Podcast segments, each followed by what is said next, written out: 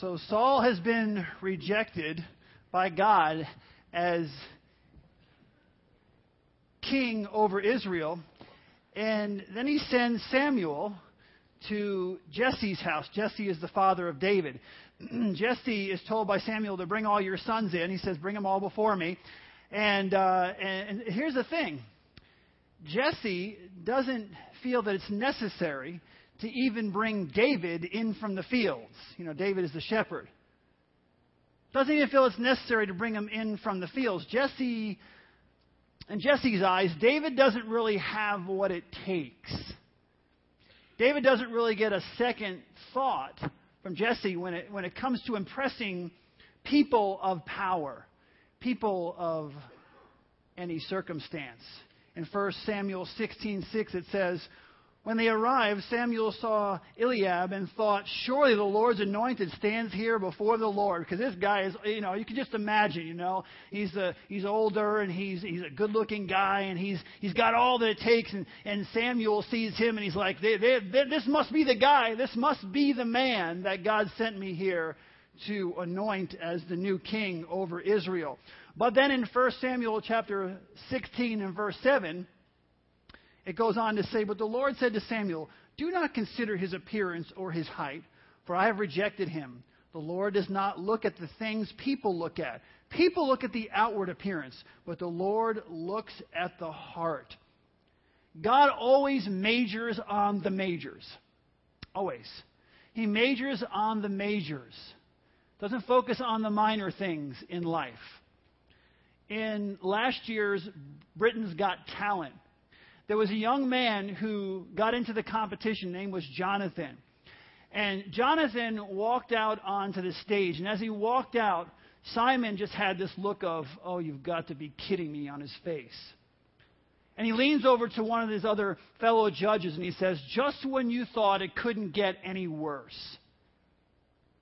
And out comes Jonathan, 17 year old, overweight singer, hair long, unstyled. The studio audience, after Simon asked him a question, Do you think you can win? He said to, to, to Jonathan, he was singing with another woman, he said, You know, you, you're pretty, sound pretty shy. You seem pretty shy. And Jonathan, it was pretty shy. He started talking, and the studio audience started smirking, and people were kind of quietly laughing. People had looks of disbelief on their face that this person would actually come out here and, and do this and they all, everyone had pretty much resigned themselves to the fact this person was going to make a total fool of themselves. He was going to embarrass himself and then leave. So that someone with real talent could get up there and sing and impress them. But instead, this is what happened. You really need to get to know them. It's not as cliche as it's not judging a book by its cover. You've got, you've got to read what's inside. Charlotte's been a really big help for me in terms of confidence and making me a better performer. And I really don't think I'd be going up on stage today if I didn't have Charlotte by my side. And do you think you could win? Yeah, together. All right, good luck. Good luck. Thank you. Thank you.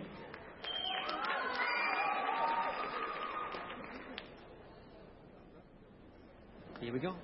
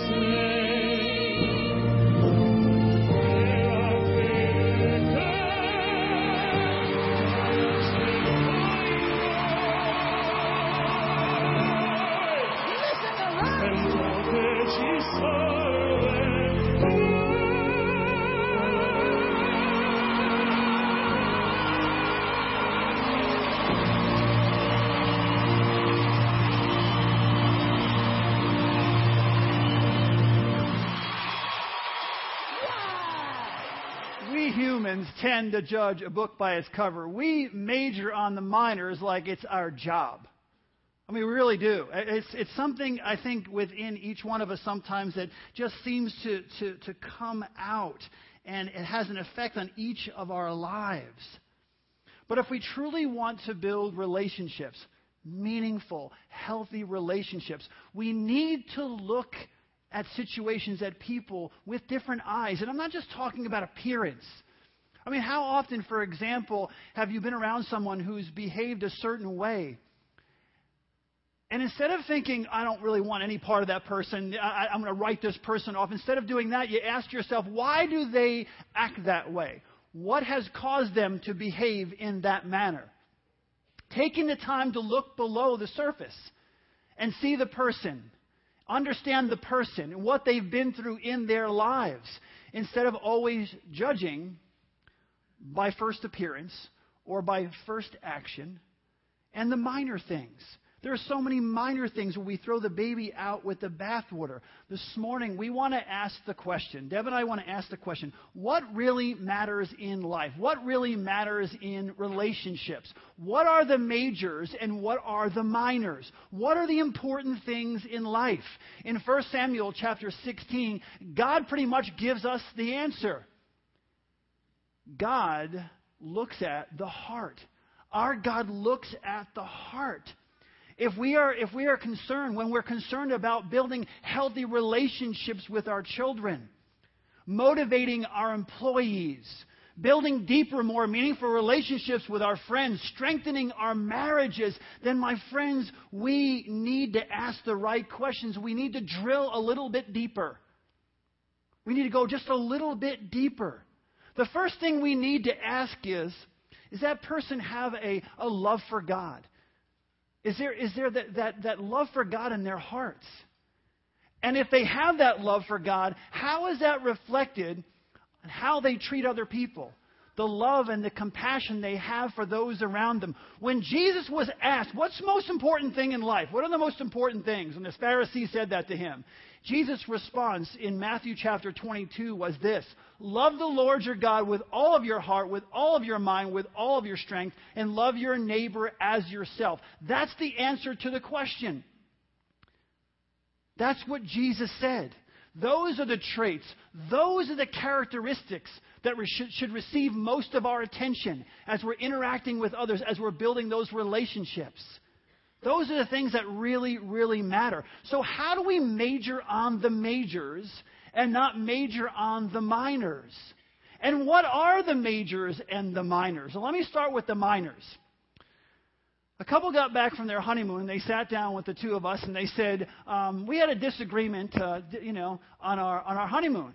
And here was the disagreement um, when he got out of the shower, he was in the shower, and he got out of the shower, he dried himself off on the bath mat of the shower.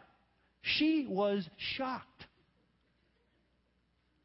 Everyone knows that you dry yourself off in the shower. And then you get out of the shower, and the bath mat should stay dry. Some of you are like, exactly. Why are you laughing? I mean, that's exactly how it should happen, right? That's a minor. And it was a minor in their relationship too, but it was a minor. Another minor is where you squeeze the toothpaste in the tooth, right? That's a, some of you, that's a big deal. I'm telling you, it's a minor. Where the toilet paper comes out from the top or from the bottom. Can you please just turn the toilet paper over? Because where you grew up, that's the way it was done. It was coming from the top. What is wrong with these people that come from the bottom? Right? These are, amen, amen. Exactly. Exactly. These are minors. Parents go, they have endless battles, endless battles over hair preferences, food preferences, messy rooms and clothing options and, and, and forms of music, different kinds of music. Some parents, they, they feel like their kid's going to go down the slippery slope to destruction if they don't eat all their carrots. You got to eat all those carrots. I sat there for hours when I was like four years old because I would not eat my string beans. Would not eat them. And I, I'm alive today to talk about it. I have survived not eating string beans, and I wouldn't eat them for the longest time, even though I liked them, just to make a point. Um, now I eat them, but I would not eat those string beans, and I turned out to be a pastor. now I know I know, I know that some of those things can become, become important in someone's life. I know that sometimes they could be a reflection of what's going on inside clothes and, and music. I understand that. Don't get me wrong. I understand that. But we need to make sure we put those things in the right perspective. We need to make sure because if our children are getting or doing well in school, if, if, they're, if they're not getting into um, destructive behavior, if they're spiritually growing, then we need to make sure that we're not focusing our attention and giving those things too much uh, of our effort. Because again, if they're not reflecting something else, those things are minor. Don't put too much emphasis on them. My point is this a messed up room does not always reflect a messed up life. A messed up room does not always reflect. Now, now listen, for all you students out there, go home and clean your room, okay? Clean your room. This is not, pa- see, Jeff, Pastor Jeff said it was a minor. It looks fine. Let's not get worked up, mom and dad. No, go home and clean your room because your parents say that you should clean your room, and that is a major because you're supposed to obey your parents. But those, my friends, you know what I'm talking about here. We can't major on the minors and destroy relationships over things that aren't that important. Just because, just because they dress like their friends doesn't mean they're, they're, they don't love God anymore and they're on their way to prison. You know what I mean? That's not, it, it, doesn't mean that. Just because they, they don't, that, that, here's, here's the reality. Your kid can be a, a, a conformist on the outside, and maybe the way they dress, for example, but a nonconformist on the inside. Just, just because your child is wearing the same clothes as a friend doesn't mean they have the same values as that friend. Just because they're wearing something similar or listening maybe something similar doesn't mean they have the same values. You need to dig below the surface and ask those questions because those are the majors. Those are the majors. So ask the right questions. Listen, I love cardigans, all right? I love cardigans. When's the last time you saw me wearing a cardigan? Long time ago. I still have them in the basement in one of those Tupperware things because I love cardigans, all right? But, but they're kind of, they, the reason I don't wear them anymore is they went out of style. So I'm not going to wear the cardigans. Now, I saw Chris Cox wearing one last week, and I was happy, happy, happy. I was very, I, I was like, thank you, God, because Chris is pretty cool. So I figure if Chris is starting to wear them again, I'm going to dust mine off, because mine are like vintage cardigans. I'm going to look really cool like a vintage cardigan, because vintage is cool, and now cardigans are coming back, so I'm going to look really, really, really good. I mean, think about it. Why do you wear what you wear to work or to wherever you go? Why do you wear that tie? Why do you wear those shoes? Right? Aren't we, aren't we conforming to the styles of those around us? And if we are, does that mean we have less integrity and less character and less individuality? Is, is that what it really means? Does it mean we're less godly? If I dress in a way that kind of matches the other people around me, does that mean that I'm less godly? No, it means that I basically want to fit in to the people around me so I don't look dumb. I don't, I'm sorry. I don't want to. I will stand up for all kinds of things, and you can, boy, throw, shoot arrows at me and whatever you want to do. But at the end of the day, I don't want to look dumb by dressing in something that looks kind of foolish. I remember when I was four years old, my parents sent me to school in a pair of boots. Never, I was four. This is grained in my brain. And I came home from school after everybody picked on me for my boots. My parents gave me the brilliant advice and said, listen, as long as you're comfortable in those boots, that's all that matters. It doesn't matter what anybody else says. Well, I'm not too comfortable. I'm being tortured all day about my boots. Buy me a new pair of boots, man. I don't want to wear these boots. I'm not comfortable. I'm sweating. I'm freaked out. Everybody doesn't like me because of my boots. Change my boots. Right? That doesn't mean it's, it, it's, it's, just, it's just boots. But it matters.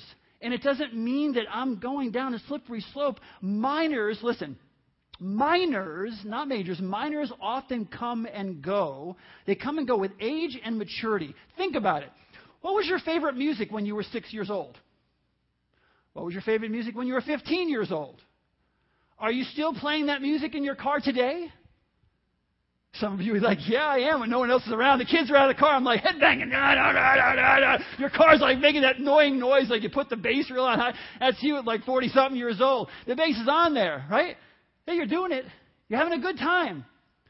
Uh, truth be told, here's what some of you guys actually do. You tell your kids, hey, we're going to go out to Montgomery Inn and we're going to have you know a nice meal. Then we're going to go to the movies. We're going to hang out at the movies, see a movie. Oh, great! Come, have a great time. And what you really do is you sneak back to the roller skating rink, right?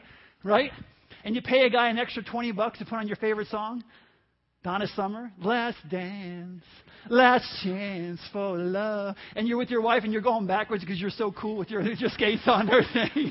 now, you know, anybody my age knows you did that. You know, songs come on. That's what you're doing. That's what you're doing, right?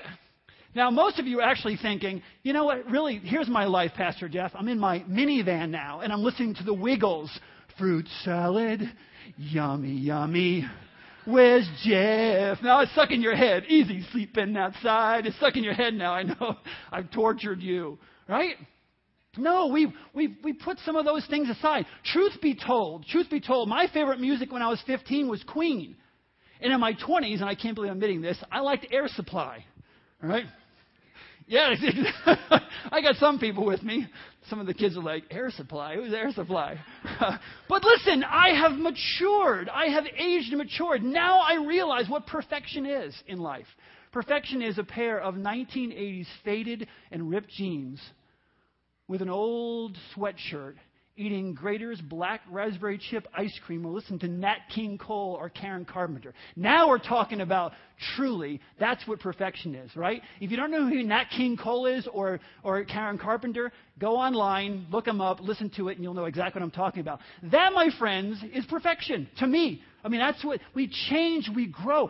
Things like these minor things are going to come and go. That's my point. They're going to come and go. They're not that important. They're not that significant in our lives. We get, we get caught up in the unimportant things. We get so caught up in things that don't matter. You know, I find that if people don't have something to worry about, they create things to worry about. How about you? Do you do that? You know, don't raise your hand, but that, don't you do that in your life sometimes? If things are going pretty well, it's almost like you need to come up with something to worry about. I have seen people destroy perfectly good relationships over minor issues. I have seen people give up or almost give up really good jobs because they didn't really like the way their boss did such and such, so and so. I had a, a student of mine. He went into, uh, into youth ministry and he came down and he was talking to me about this was years ago. And he said, I'm thinking about leaving this, this church.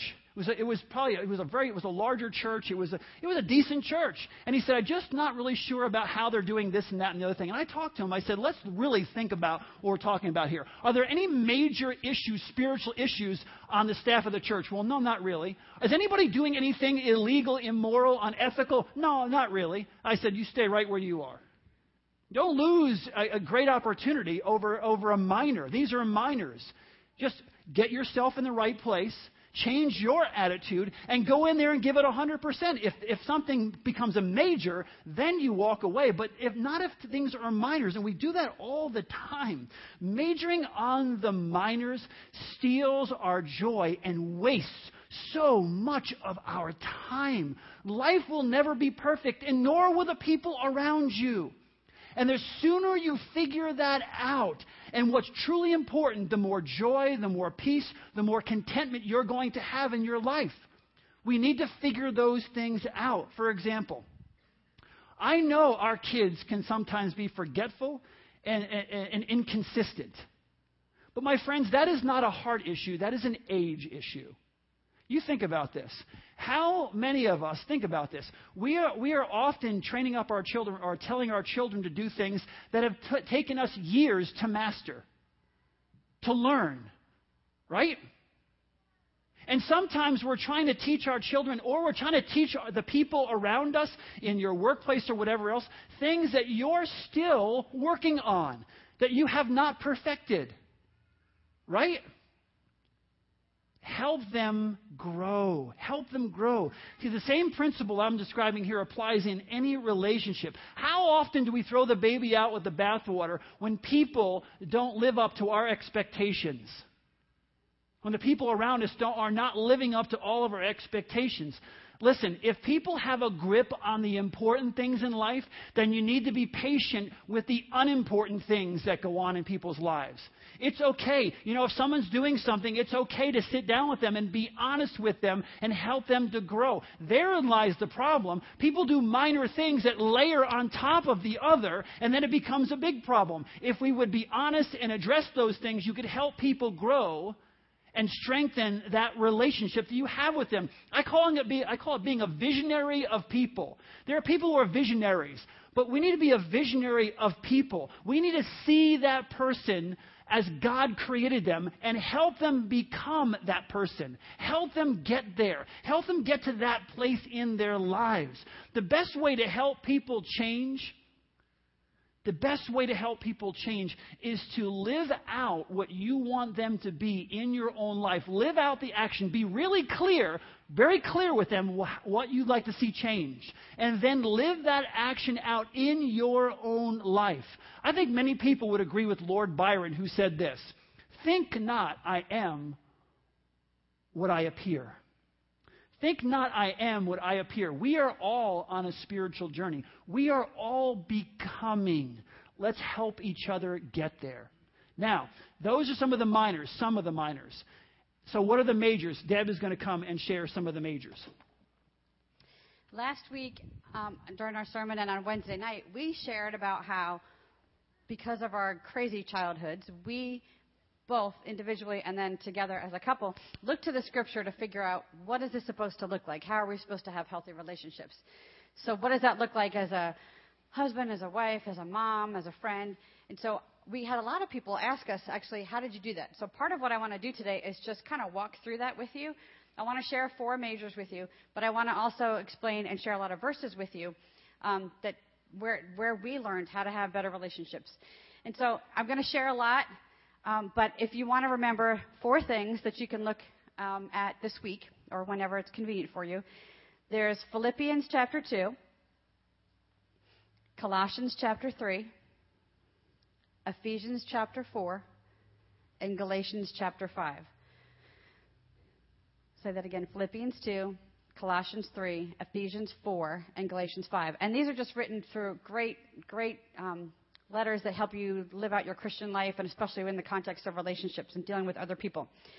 So, as majors, what we're talking about here is these are things that you should look to extend in your relationships, but also things that you're looking to expect, that you're looking to receive in relationships. So, you want to work to cultivate these things. That means you need to take responsibility to create a climate in which these things can grow. The first one we're going to talk about is honesty. And I think that, you know, probably everyone would go, yeah, honesty is good in a relationship. Yet, not one of us in this room is completely honest all the time. Not one of us. But we would agree that it's a huge major. In Colossians 3 9 through 10, it says, Do not lie to each other. In case you were wondering how God felt about it, he's pretty direct. Do not lie to each other, since you have taken off your old self with its practices and have put on the new self, which is being renewed in the knowledge and the image of its creator. Basically, if you're a Christian, don't lie to each other. And you'll say, Sure, in our close relationships, that's really important, right? But, you know, what about with the people out here? Ephesians 4:25, therefore each of you must put off falsehood and speak truthfully to your neighbor, for we are all members of one body. This is just one of the analogies in Ephesians 4 of us being a body. Proverbs 12:22 says, "The Lord detests lying lips, but he delights in people who are trustworthy." Honesty builds trust. And that's essential in any strong relationship. Obviously, trust is a huge thing in a relationship. And as a parent, you want to teach honesty as black and white. There should be no gray. There is either truth or not truth. When our kids, when, in our home, we have a zero tolerance policy for honesty, and I want to explain why. When our kids were dishonest about something small, we did not help them feel better about it. We did not help them explain it away. I wanted them especially to feel the complete weight of that, to have a super sensitive conscience about honesty, because dishonesty is at the root of every destructive relational behavior. Everything that destroys a relationship has its root in dishonesty. So I wanted my little teeny toddlers to tell the truth and my preschoolers. It was a huge thing for us. We cultivated that in a huge, huge, huge way. So I want to talk about dealing with the little things that you may be tempted to let slide. So I want to tell you a story about Kimmy, my firstborn, beautiful daughter. Um, she went through this phase, and we moved here when she was four, so she had to be three or four around this age. And see, I get permission, just so you all don't get nervous, all the moms out there. I get permission for every story I tell. That's why we had to have the rule over here. Mr. Excited Pants, when he gets up here, he had to have a $10 thing when he says the names without asking. That's where that came from. So I, I have permission.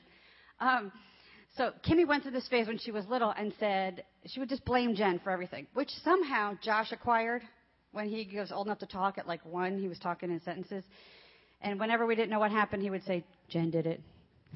I'm not kidding you. Like, seriously, Jen was married for like two years. And Jeff was like, Josh, where is that? Jen, put it over there. Jen doesn't gone. live here, honey. He's like, well, she's here a lot, so it was her. Jen. So Kimmy was blaming Jen at this point, who was like one. You know, they're only not even two years apart, so she's tiny. And she's just blaming her for things. And I remember thinking, like, I don't want her to, you know, drink. I she couldn't drink soda. I didn't want her drinking caffeine when she was little. So she would, I'd come in and half my Diet Coke was gone. Kimmy, did you drink this? No.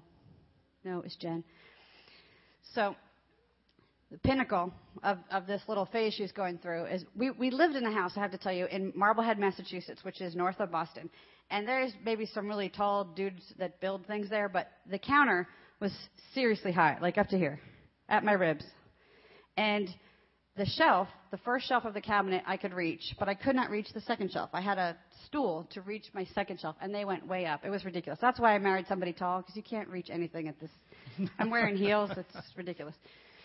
So I was really worried about her fall, climbing up on the counters. So I just kept saying, "Don't climb." She was a little daredevil. She was the kid who could like get out of a um, car seat in like six seconds. We went to Toys R Us to try every single car seat, and the guy who has no children says, "Oh, we have the new five-point harness." I'm like, "Let me just set my clock. Hold on." like six seconds, she's out of those things. I don't know what she's. She's just crazy, crazy climber. So I did not want her up on this really high counter because all I could picture was breaking whatever you fall on when you come down. So she comes in. She came in and said, "Mommy, can I please have some cookies?" I said, "No, honey, we're having dinner in about a half an hour, but you can have cookies after dinner." Well, being the we used to call her the little general because she has quite the strong will. So she just took matters into her own hands and she said, "Okay, mom," and smiled at me. Got the right response. And she walked into the kitchen, and two minutes later, she came back into the family room where we were sitting, and she had crumbs all over her mouth. And I said, Kimmy, did you get cookies? No. I'm like, well, you can't blame Jen because you know. so I said, Kimmy, there are crumbs on your mouth, and she goes. She's wiping them off. And then I said, Kimberly, did you climb on the counter? Because that was clearly worse than getting cookies. And her big green eyes.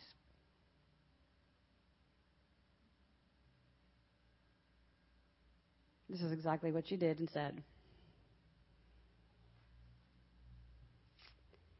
No. I promise you. I'm like waiting. What is she going to say? I growed up big, and I got the cookies, and then I growed back down again. I'm like, are you kidding me? And I'm trying to like this is now zero tolerance. This is honesty. Two lies, two for one special. And you know, this is like science fiction too. Where are you coming up with this? I mean, two points for creativity, but no lying. And I'm trying to be all straight faced, and my partner in parenting here falls off of his chair. He's laughing so hard. He's on the floor laughing. I'm like, this is not helpful. She was so cute. She was so cute. Those little cheeks and those giant green eyes. I grew up big. So I'm thinking, clearly we need to address this because the line is getting a little bit bigger than I thought. So, hey, pastor's wife, the light bulb goes on. Let's try scripture since clearly two weeks of mom talking to you is not making this go away. So this is what I read to her. Proverbs 6, 16 through 19. There are six things that the Lord hates, seven that are detestable to him. Haughty eyes, a lying tongue, hands that shed innocent blood, a heart that devises wicked schemes, feet that are quick to rush into evil, a false witness who pours out lies, and a person who stirs up conflict in community. And I, and I talked to her and I explained to her, notice that two out of the seven have to do with real action. Five out of the seven have to deal with the heart and relationship and truth and honesty. Haughty eyes, I explained to her, was that when you knew in your heart you were getting away with something and you just looked at the person because you knew you were getting away with it. It was that sin in your heart. A lying tongue, a heart that devises wicked schemes, a false witness who pours out lies, and a person who stirs up conflict in the community, which generally, in our experience, that person is usually mm-hmm. usually handling half truths. the good thing is this worked really, really well. Since that day, my preschooler has been the world's worst liar ever. And I tell this story because I think it's hilarious how, I mean, I'm a really all in, proactive mom in parenting. And I spent all of my time at this point with high schoolers. So I was parenting from that point backwards. So I was very on it. And I'm thinking, I've made no dent in this behavior. And I took out the scripture. And I am not kidding, from that moment on, Kim has been the world's worst liar. So much so that in youth group, if she was playing two truths and a lie, cake all over her face. if she's playing mafia, forget it. She can't even bluff at a card game. She's terrible. It's terrible. Which I love. That's great. That the scripture worked that well.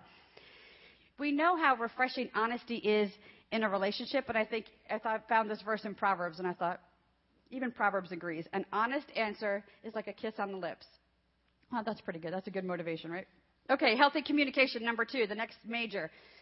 We need to be cultivating healthy communication in all of our relationships. Colossians 4, chapter 6 says, Let your conversation be always full of grace, seasoned with salt, so that you may know how to answer everyone.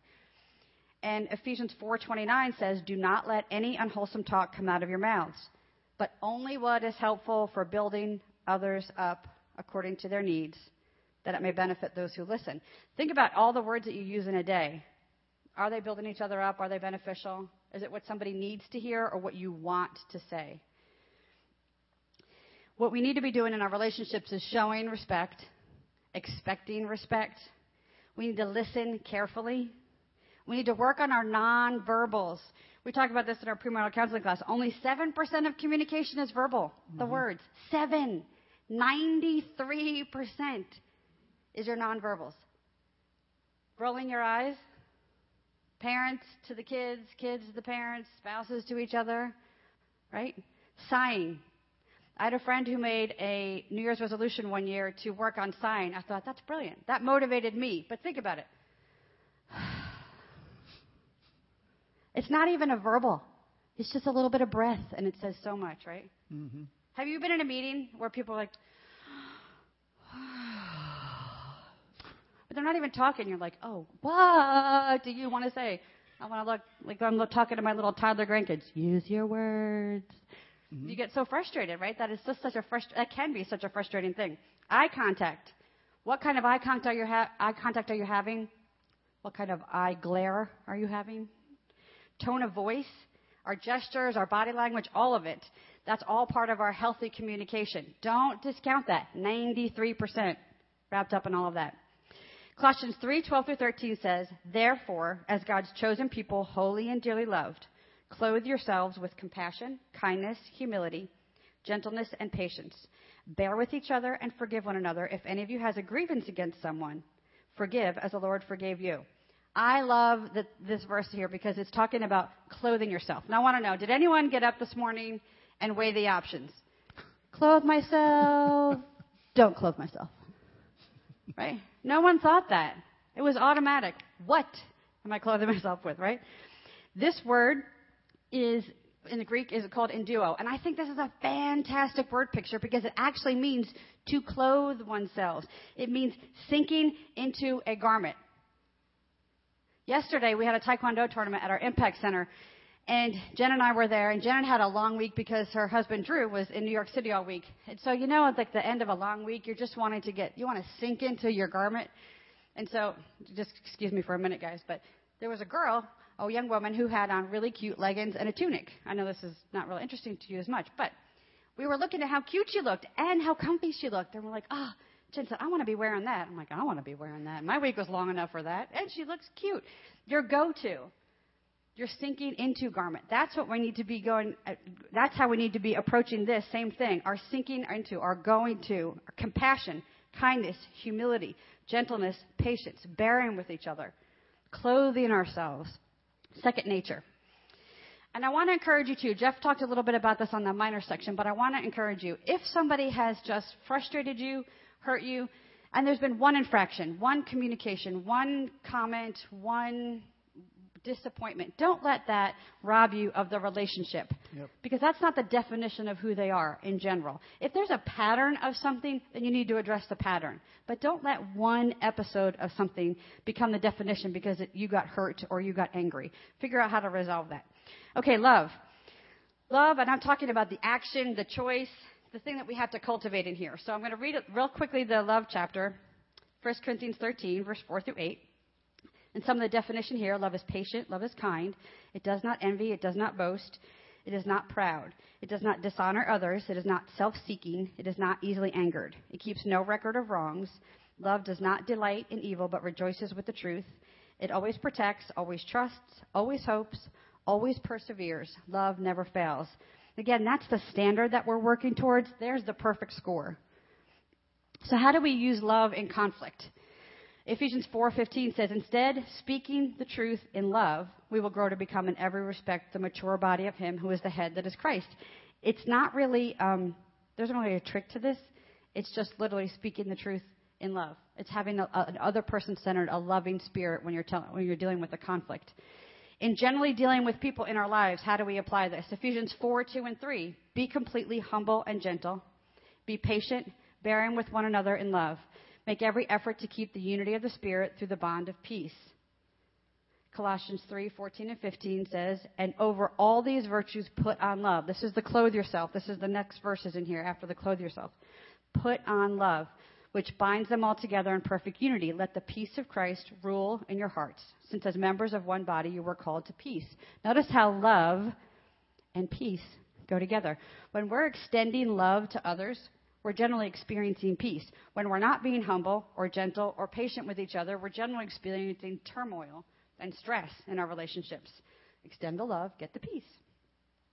I want to give um, just a quick encouragement for um, peacekeeping versus peacemaking. I want to just share really quick about that.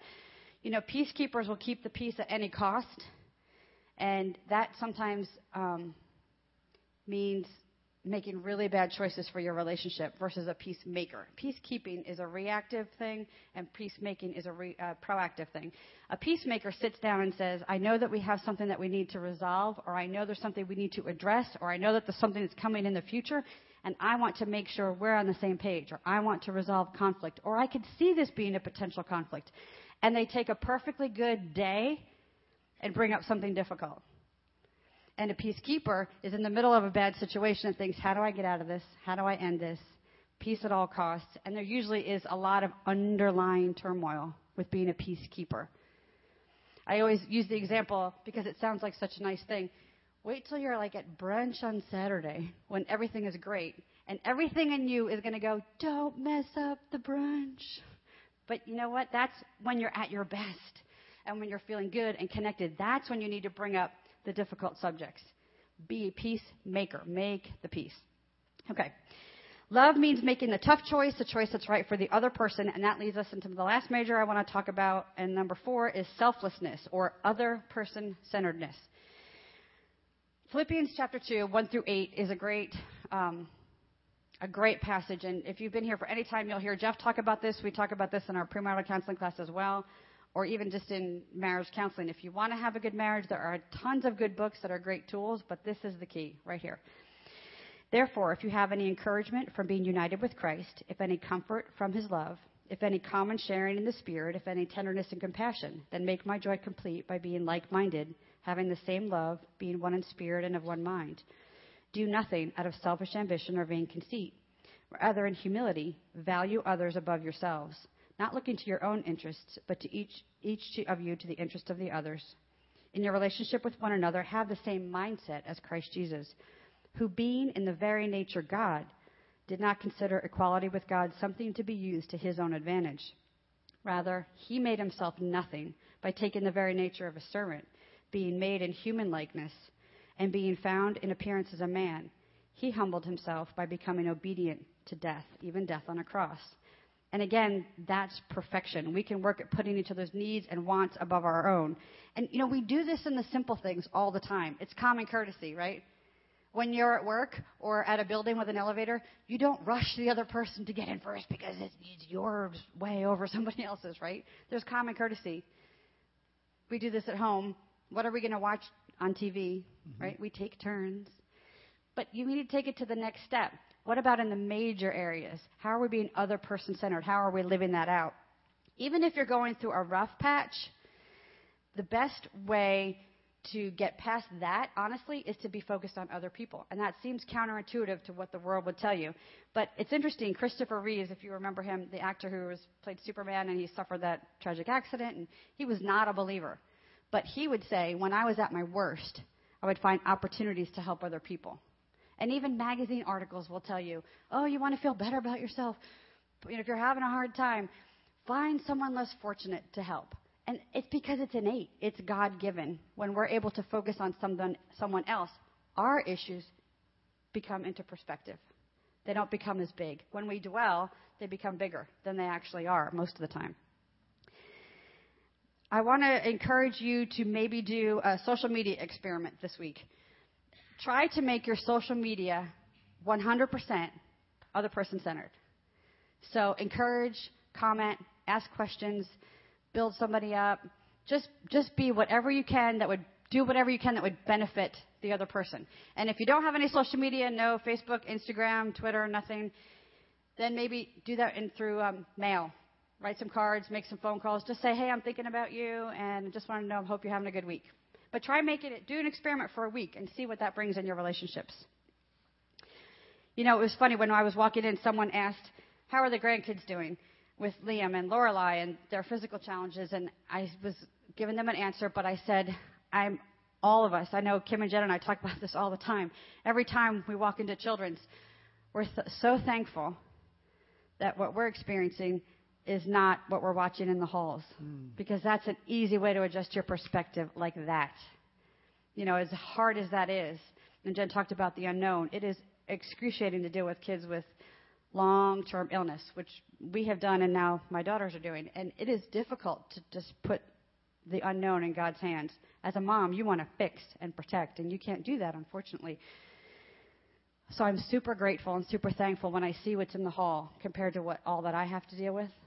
And I'm so thankful that we have them. That for me, as as as hard as I'm having a, a time with something, that for me changes my perspective. So Again, just getting other person centered. I would love to encourage you this week to sit down with your family and discuss what are the majors for you. And maybe it's maybe it's even with your siblings, if you're adults and your siblings, or maybe you're caring for aging parents with your siblings. But what are the majors for you? So sit. I'm going to encourage you sit down and discuss the majors for you guys. As we close off here, I just want to encourage you all to come back if you could on Wednesday because we have so many other things we'd like to say, but we can't get it all out on Sundays. So Wednesday night at 6 o'clock, we're back here. We'll have pizza. We have childcare. If you'd like to join us, please do that. We'll kind of stay on this topic. Let's bow our heads in a word of prayer. God, thank you so much for this awesome day you've given to us. Thank you so much that we can spend this time together. And Lord, I pray that you would help each one of us apply what we have learned this morning to our relationships.